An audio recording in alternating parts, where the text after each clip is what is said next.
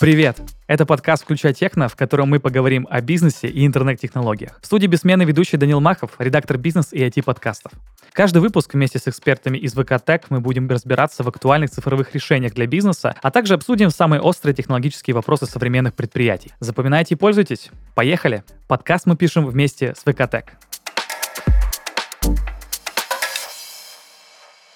Дорогие слушатели, сегодня мы будем обсуждать то, что волнует каждого владельца бизнеса, предоставляющего услуги или производящего продукты, а именно высоконагруженные системы. И поможет нам в этом наш сегодняшний гость, архитектор платформы InMemory вычислений Tarantul, которая создавалась для того, чтобы помогать справляться с высокой нагрузкой, Владимир Перепелица. Здравствуйте, Владимир. Привет. Прежде чем мы начнем, я хотел бы, чтобы вы рассказали про то, что вообще такое высоко нагруженные системы и у кого есть опасность с ними столкнуться. Потому что, насколько я понимаю, любой бизнес попадает в категорию риска. Так ли это?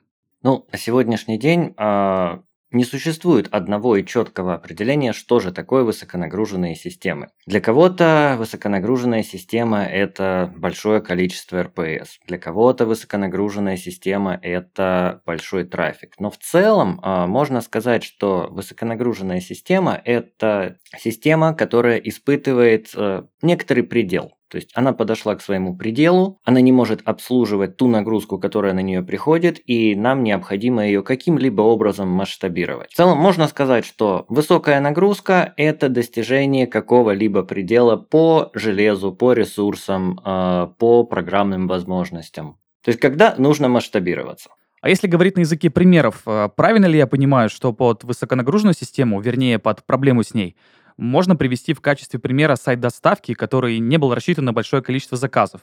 Ну, например, во время акции. Ну, хороший пример, э, например, магазин цветов. Весь год он не испытывает особой нагрузки. То есть можно поставить обычный маленький сайтик интернет-магазин, и он будет прекрасно справляться весь год, кроме одного дня, кроме 8 марта. 8 марта э, значительная часть этих магазинов ложится под нагрузкой, потому что они не были рассчитаны на эту самую высокую нагрузку. При этом эта высокая нагрузка для других систем, которые рассчитаны на постоянный поток пользователей, высокой нагрузкой, ну, можно сказать, не является, потому что она для них штатная нагрузка. Скажите, а существуют ли способы заранее спрогнозировать, нужно ли масштабировать систему или нет? А, то есть до того, как она начала валиться? Ну, хороший подход – это заранее подумать э, о том, какой предел у системы, сопоставить его с бизнесом, э, прикинуть, при каких условиях возможен такой наплыв клиентов. То есть вас кто-то порекламировал, э, про вас где-то написали, вышел какой-то пост. И то есть это все может привести к тому, что на ваш сайт, на ваш продукт придет идет нагрузка, на которую вы там изначально не рассчитывали. И нужно понимать, что вы будете делать в этой ситуации. А что можно сделать в этой ситуации, раз уж вы заговорили об этом? На самом деле, единственный адекватный способ э, подготовиться к высокой нагрузке – это понимать, как система будет масштабироваться. То есть, э, например, мы рассчитываем, у нас будет 10 пользователей в час. Ну, такой маленький, низконагруженный бизнес.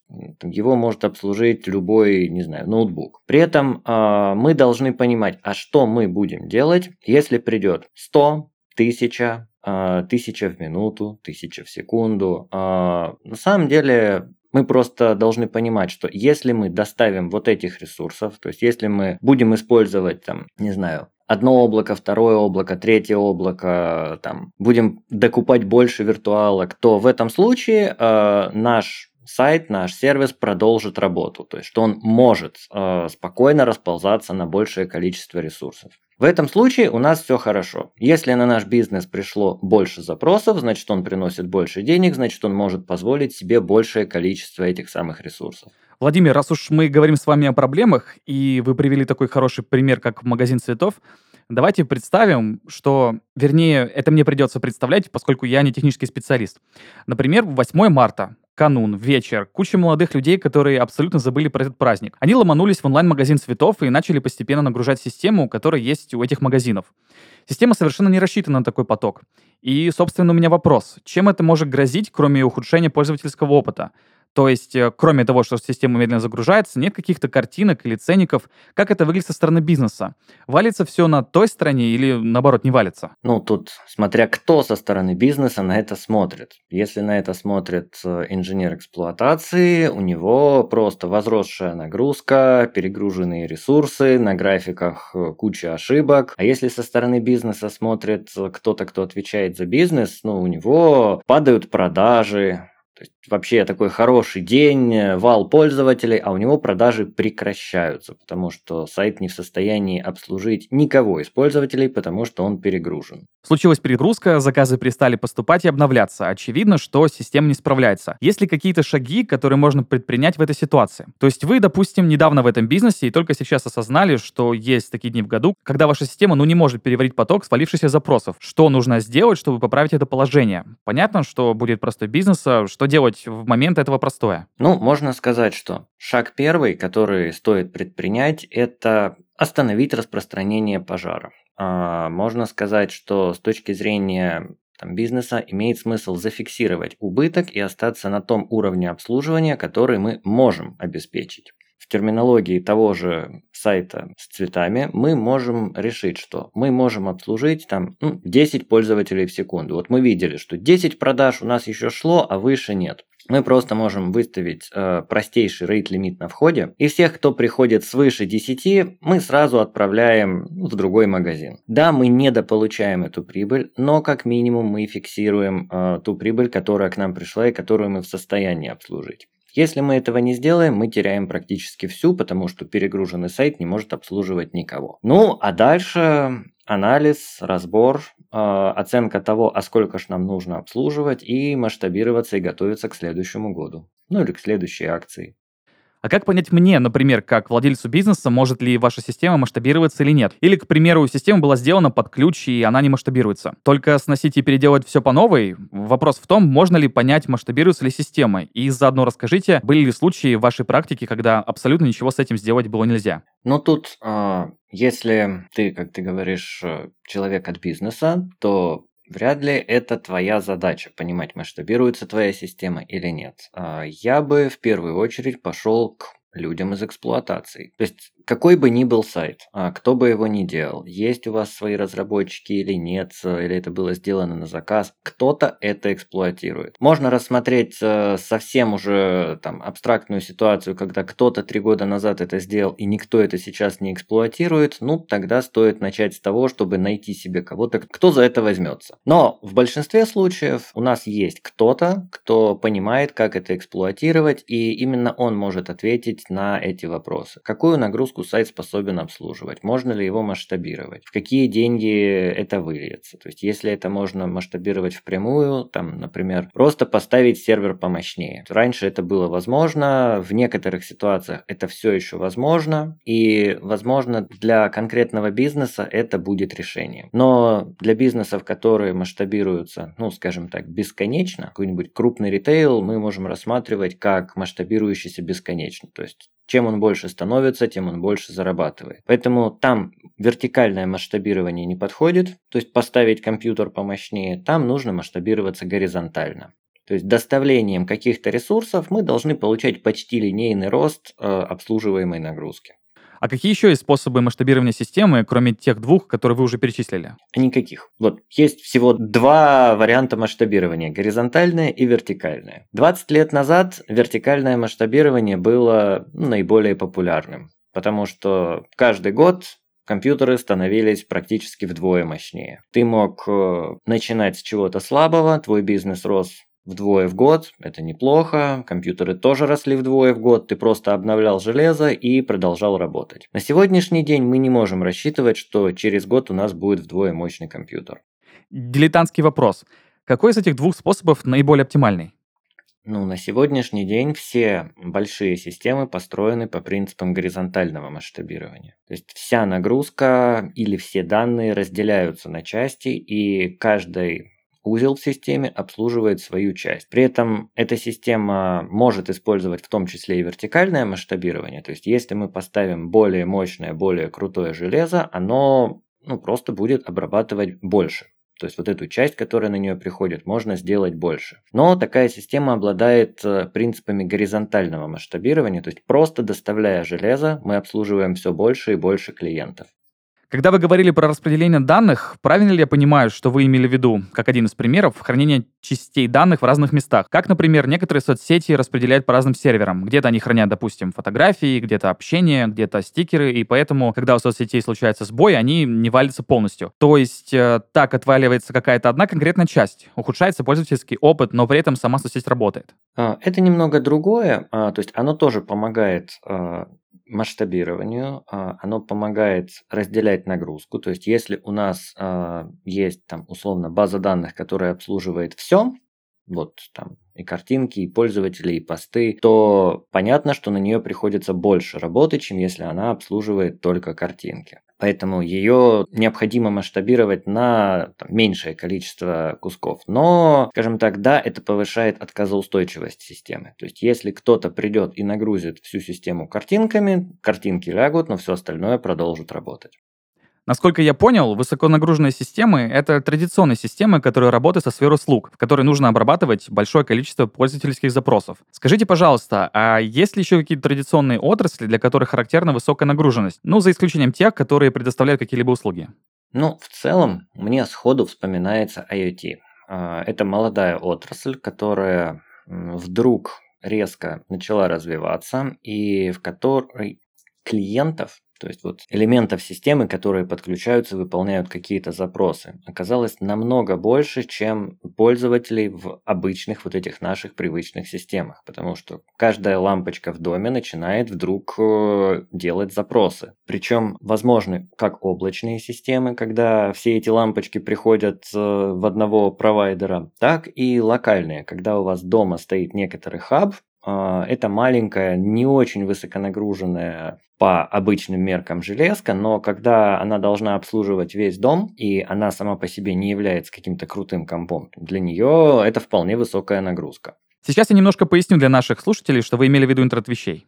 Да, я имел в виду интернет вещей, умный дом, э, то есть он называется термином IoT. А мы можем немножко попугать наших слушателей. А как будет выглядеть сбой в умном доме, если высоконагруженная система не справляется с количеством запросов? Там будут мигать лампочки? Нет, ну мигать им э, не нужно, потому что когда она горит, она не делает запросов. Э, просто система будет не очень адекватно реагировать на запрос. То есть мы просим что-то включить, она не реагирует. Или, например, система будет пропускать какие-нибудь изменения показаний датчиков. То есть вы настроили там это включать, это выключать. А вот оно взяло там в момент не включило или в момент что-то не выключило. Но это для перегруженной системы. То есть мы же все-таки считаем, что умный дом спроектирован нормально и он не перегружен. Это на самом деле, как мне кажется, немного экзотическим примером, но я хотел спросить про пример из вашей практики. А можете ли вы объяснить или рассказать какую-нибудь историю, почему мы сегодня беседуем про высоконагруженные системы именно с вами? Как часто вы сталкиваетесь с ними в своей работе. А почему вы этим занимаетесь? Может быть, вы занимались высоконагруженными системами на старте своей карьеры? Вообще, а, если сделать такой а, ретроспективный шаг, то оказывается, что на самом деле с высокой нагрузкой а, я сталкивался практически все время. Просто это была высокая нагрузка разных порядков. Когда я делал свой первый, ну назовем это сайт, это был студенческий форум на небольшую аудиторию. Он хостился на совершенно там, небольшом сервере, и там была нагрузка в единицы запросов в минуту. Ну, то есть нас несколько человек, мы общаемся на локальном форуме. Это 2000 год, нет ни мобильных телефонов, ни ноутбуков, поэтому, в принципе, поток э, каких-то запросов от пользователей и интенсивность общения не очень высокая. И в определенные моменты сайт вполне нагружался, когда мы сидели, все активно общались, и приходилось что-то с этим делать. Потом, когда я уже начал работать, я увидел, что нагрузка в единицы запросов в минуту – это вообще копеечная нагрузка. Существуют подходы, которые позволяют ее очень просто обслуживать. Я увидел, что предел теперь находится на измерениях там, в сотнях запросов в секунду. То есть в сравнении с предыдущей нагрузкой, эта нагрузка была вау, большая, но, как оказалось позже, и она не столь большая. И в целом всю свою карьеру, то есть я сталкивался с системами, которые, ну, по-своему работают на пределе, и этот предел просто у всех разный, то есть он все выше и выше и выше. Ну а последние 10 лет э, я работаю в Mail.ru, сейчас это VK, э, то есть я занимался построением облачных систем, то есть облачная система, то есть это либо обслуживание пользовательских файлов, то есть это облако Mail.ru, э, это облако S3, а, файловый storage в B2B облаке. А, это непосредственно само облако VK Cloud, которое там, предоставляет ресурсы пользователям. И во всех этих системах я сталкивался с огромным количеством пользователей, то есть это миллионные аудитории, это миллиарды файлов, это там сотни терабайт трафика. И в целом это все по меркам современной индустрии и называется словом высокая нагрузка. И последние несколько несколько лет э, я работаю над базой данных, он же сервер приложений, э, он же платформа для in-memory вычислений Tarantul. Э, порядка 14 лет назад Tarantul был создан для того, чтобы Mail.ru был в состоянии обслуживать высокую нагрузку. То есть это, по сути, база данных для высоких нагрузок. И уже после этого, насколько я понимаю, вы решили начать продавать коробочно другому бизнесу, верно? Да, то есть с 2008 года Tarantool развивался внутри, решая внутренние задачи. А где-то году к 2014, то есть мы впервые начали про него говорить. В 2010 году он стал open source, то есть к 2014 году об этом стало иметь смысл говорить там на каких-то конференциях. А в 2016 году это уже стало бизнесом, потому что если Tarantool помогает Mail.ru решать проблемы высокой нагрузки, то он может и другим помогать решать проблемы высокой нагрузки. Правильно ли я понимаю, что если у меня, например, небольшой ритейл, и я понимаю, что, к моему счастью, поток клиентов только прибавляется, я могу просто прийти к вам, описать проблему и запросить ее решение вместе с аудитом системы, например? Да, у нас вполне есть э, такой набор услуг. У нас есть пресейл-архитекторы. Это люди, которые хорошо разбираются в архитектурах различных систем. Они могут и провести аудит, и предложить решение. Тогда у меня сразу вопрос. У вас были случаи в практике, когда к вам приходил клиент с каким-то запросом, а, вы проводили первичный аудит системы и понимали, что эта система сделана настолько хорошо, что ничего не исправить? Не поправить, не исправить, не помочь с масштабированием, не сделать что-либо еще. Если бывало, а, могли бы вы перечислить типичные ошибки того, что не надо делать, чтобы такое не происходило? Я вначале подумал, что вопрос про то, что там уже все настолько хорошо сделано, что прям вот улучшать некуда. Но, кажется, вопрос в другую сторону. То есть это да. абсолютно ужасно и неправильно сделанная система, да? Да, да. ну, вообще, даже в самой ужасно сделанной системе, то есть всегда найдется некоторое место для оптимизации. А, всегда можно придумать, как постепенно развивать систему, там, отрезать э, старое, заменять на новое, для того, чтобы как бы бизнес продолжал работать и одновременно с этим как бы система эволюционировала. В случае программных продуктов, а, в отличие от реального мира, у нас практически не встречается таких вещей, как э, абсолютно невлезаемая черная коробка. Да, у меня скорее есть опыт, когда люди и в черную коробку умудрялись э, залезать и на лету ее адаптировать и переделывать. Вы не могли бы пояснить, что такое черная коробка? Черная коробка это скажем так, некое устройство, которое вы не знаете, как устроено и не можете залезть внутрь. Оно работает, но вы не знаете его пределов и вы не можете вмешиваться в его работу внутри. Поэтому вот если эта коробка работает и выдает какие-то показатели, вы никак не можете на нее повлиять, чтобы эти показатели стали другие. Но в случае программных продуктов, то есть э, черной коробкой может быть э, какой-то проприетарный софт, который вот установлен, он работает и, скажем так, вы с ним вроде бы ничего не можете сделать. Но на самом деле можете. Потому что вы контролируете трафик, который приходит э, в эту черную коробку. Вы можете поставить некий перехватчик, который эту нагрузку заберет, который ее проанализирует, который сможет эту нагрузку перенаправлять на некую новую систему или будет дублировать и туда, и туда. Так что в целом, даже в ситуации с черной коробкой, а, пусть это и сложно, но все равно возможно. Из нашего с вами разговора я понял, по крайней мере, одну вещь, которую точно нужно делать, чтобы не перегружать свою систему. Заранее предусмотреть в созданной системе возможность для масштабирования. Прав ли я?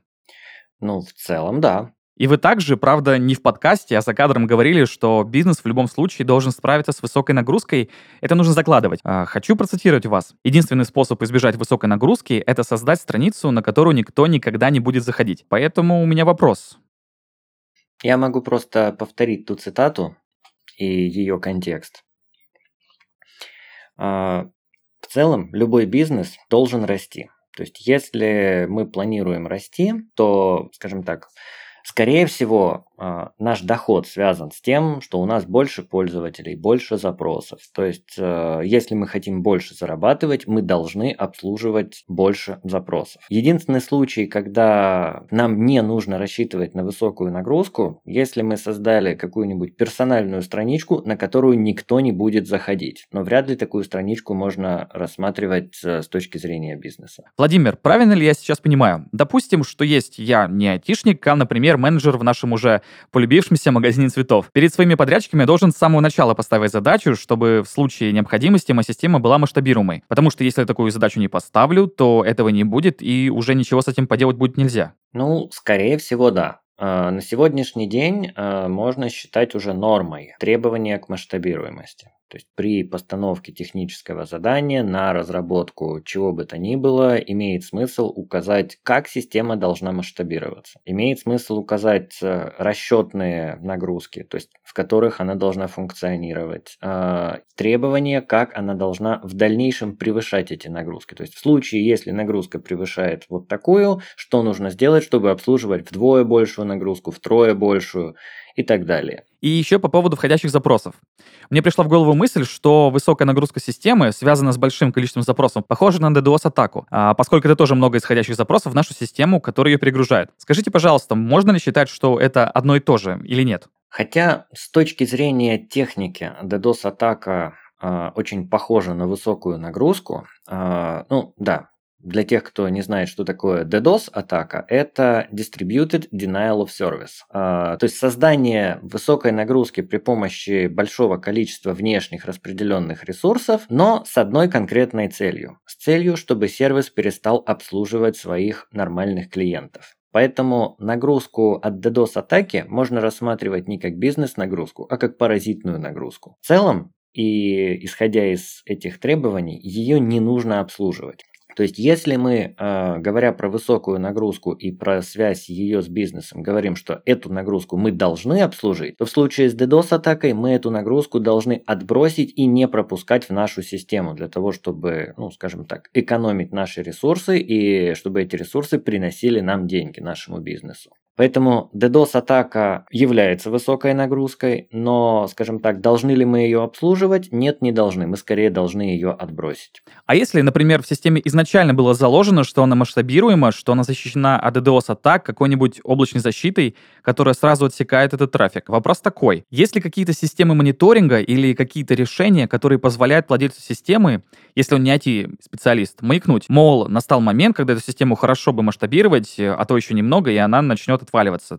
То есть превентивно. А, никогда у нас ложится сайт из-за запросов. Ну, это задача не владельца системы, не владельца бизнеса, а все-таки отдела эксплуатации, будь то один человек, который за этим всем следит, или это может быть целое подразделение, IT-отдел, или даже наемные девопсы, они всегда должны мониторить входящие показатели. А, есть э, так называемые а, Four Golden Signals э, или Golden Rules of Monitoring, то есть мы должны мониторить э, latency, трафик, э, ошибки и насыщение системы. То есть если у нас нет ошибок, то это все хорошо. Мы должны мониторить э, трафик и понимать, скажем так, как он соотносится с нашей capacity. Мы должны смотреть на latency или задержки. И если вдруг эти задержки начинают расти, это значит система подбирается к насыщению. Ну и в целом насыщение или утилизация за ней нужно тоже следить. Э, то есть у нас есть некоторый базовый набор ресурсов, у нас есть э, процессор, память, э, диск и сеть. И по каждому из ресурсов мы должны иметь запас на тот случай, если прямо сейчас у нас резко вырастет нагрузка. Разные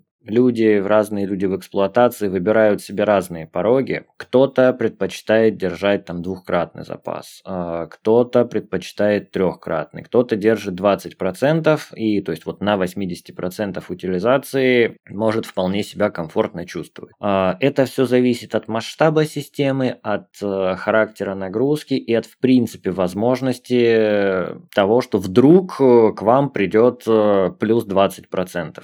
Если эта система небольшая, э, получить x2, x3 э, по нагрузке довольно легко. Если система огромная, то для увеличения нагрузки там даже на 5% нужно, там, не знаю, загнать в нее население небольшой страны. В этом случае вполне адекватно держать запас в процентах небольшим. Вообще, то, что вы рассказываете, звучит не только жутко интересно, но еще и жутко сложно. В том плане, что если я действительно в этом не разбираюсь, мой бизнес — это просто торговля, например, цветами или ручками или чем угодно еще. Скажите, можно ли снять с себя эту проблему и отдать ее полностью на аутсорс? Или купить коробочное решение? Можно ли так сделать? Да, конечно. То есть на сегодняшний день э, вполне распространен э, DevOps as a Service. Э, то есть есть IT-компании, в задачу которых входит исключительно предоставление сервиса по обслуживанию чужих систем. То есть такие админы по найму. И это становится их головной болью. Вы можете коротко привести примеры таких систем или услуг? Например, зачем решением бежать традиционному собственнику бизнеса? Зачем э, собственнику бизнеса такая услуга? В смысле не зачем, а за каким решением? Какие есть примеры решения этой проблемы? Высоконагруженных систем в смысле. Я имею в виду, э, которые могут предоставлять компании как сервис. Здесь я имел в виду скорее э, другое. Это услуга as a сервис. То есть это услуга администратора как сервис. Я думаю, достаточно просто написать DevOps as a сервис. А, то есть DevOps это, ну, скажем так, админ. Вот по сути тот человек, э, который эксплуатирует эту систему. И DevOps as a сервис подразумевает, что есть некая компания, которая собрала у себя хорошую экспертизу экспертизу по эксплуатации различных чужих систем. И когда к ней кто-то приходит, она просто берет эту систему к себе на баланс, проверяет, что у нее корректно настроен мониторинг, что она в состоянии реагировать на какие-то либо угрозы, либо ситуации, и по сути заменяет вам IT-отдел обслуживающий эту систему для маленьких предприятий, которым держать свой IT-отдел, ну, может быть, накладно, а, это прям хороший выход. То есть это будет в любом случае работа, выполняемая живым человеком, и за ней надо обратиться. А коробочные решения, например, они существуют? Ну да. Коробочные решения, чтобы что? А, чтобы обеспечить какую-то хорошую масштабируемость, Например, да. Сложно сказать, а, потому что абстрактной масштабируемости не существует. А, существует масштабируемость в приложении какой-то задаче. А, даже если то есть мы берем, скажем так, какую-то конкретную задачу и созданную под эту задачу систему, то есть систему все равно кто-то должен обслуживать. То есть даже если у нас есть коробочное решение, то есть, э, например, у того же Тарантула есть несколько коробочных продуктов, которые там, позволяют решать те или иные там, бизнес-задачи. Там, создание высоконагруженной витрины к там, к legacy-системе, к там, базам данных, которые не способны вытягивать высокую нагрузку. Но как бы, даже эту систему потом кто-то должен обслуживать. В прошлый раз вы говорили, что вы выступаете за то, чтобы создавать в компании и накапливать собственные компетенции, инвестировать в специалистов. Можете повторить эту мысль? А, да, конечно. А, в целом я на протяжении там, всей своей карьеры работаю в компаниях, которые а, пользуются open source, создают open source и в целом являются IT-компаниями, то есть компаниями, которые, а, скажем так, развивают у себя внутреннюю культуру, то есть и внутреннюю экспертизу. А, мне близок этот подход, я его разделяю, и там больше 20 лет я уже по нему иду. А, но в то же время если для компании IT не является профилем, то есть, если компания занимается чем-то другим, а, ей проще не наращивать у себя внутреннюю экспертизу IT-специалистов, потому что в целом IT-специалист а, скорее пойдет в IT-компанию. И в этом случае компании выгоднее а, сфокусироваться на решениях, которые, то есть она покупает готовые. То есть это позволяет ей снизить требования к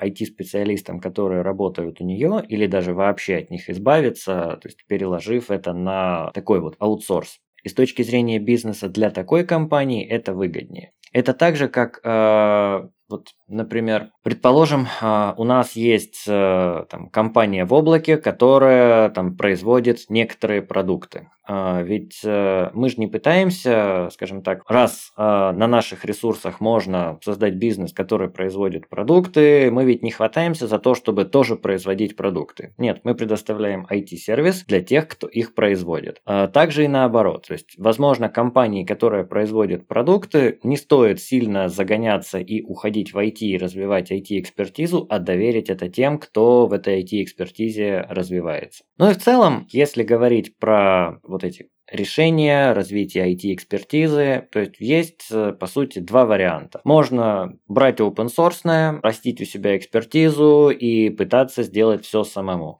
Можно брать, ну, назовем это enterprise, то есть что-то уже готовое, подготовленное, коробочное. То есть да, оно платное, да, оно стоит э, ресурсов, вложенных в него, развития, но сэкономить на кадрах, которые это поддерживают и обслуживают.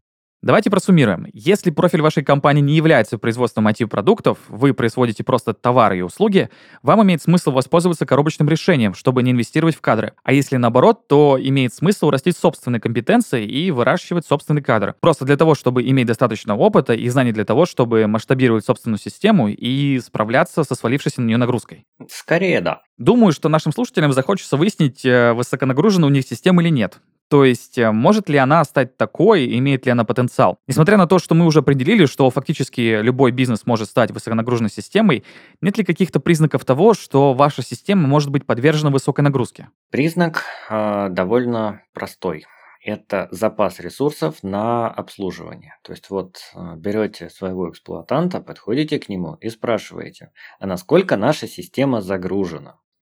Сколько она обслуживает сейчас и сколько она сможет обслужить в теории, если вдруг завтра пользователь попрет. Ну вот исходя из этих двух цифр и смотрите, насколько она готова к высокой нагрузке. Ну точнее так, можно еще спросить, а что мы будем делать, если завтра придет э, вот не столько, сколько ты сказал, что она теоретически может обслужить, а еще вдвое больше. И вот из этих ответов можно как бы понять, э, ваш бизнес, скажем так, может легко масштабироваться вверх, если вдруг вы нагоните пользователей, маркетологи отработают хорошо. Либо, если маркетологи отработают, это будет для вас скорее плохо. И в зависимости от ответа нужно решать, идти за консультацией аудита какому-либо поставщику систем или нет.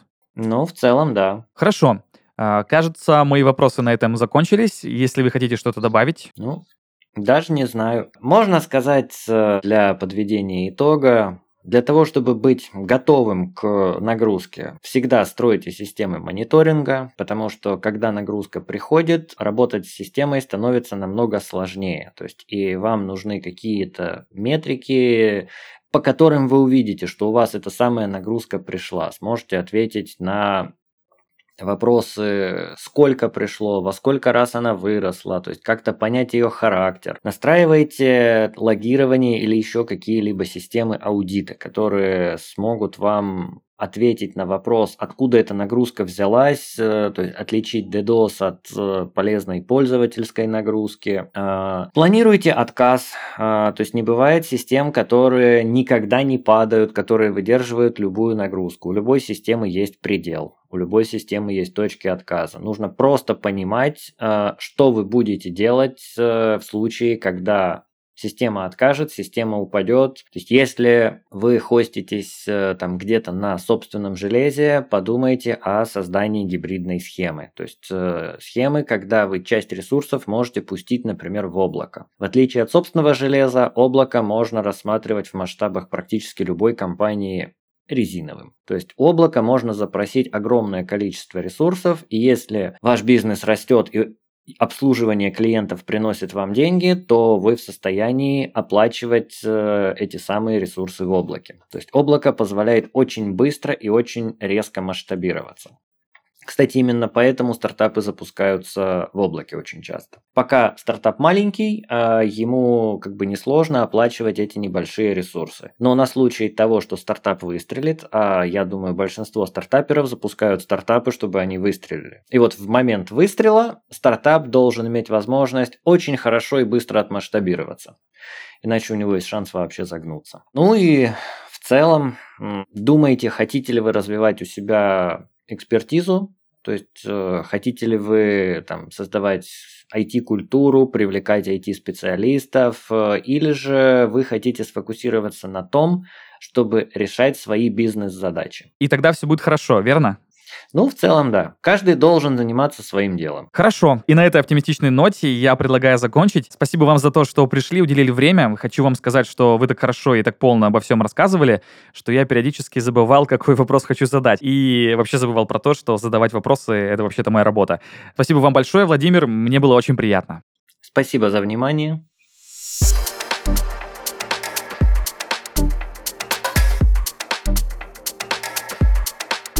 На этом наш выпуск подошел к концу. Спасибо всем, кто был с нами. Сегодня мы обсудили технологии High-Load, а значит, стали чуть больше разбираться в теме. Не теряйте и не теряйтесь. Скоро услышимся. thank you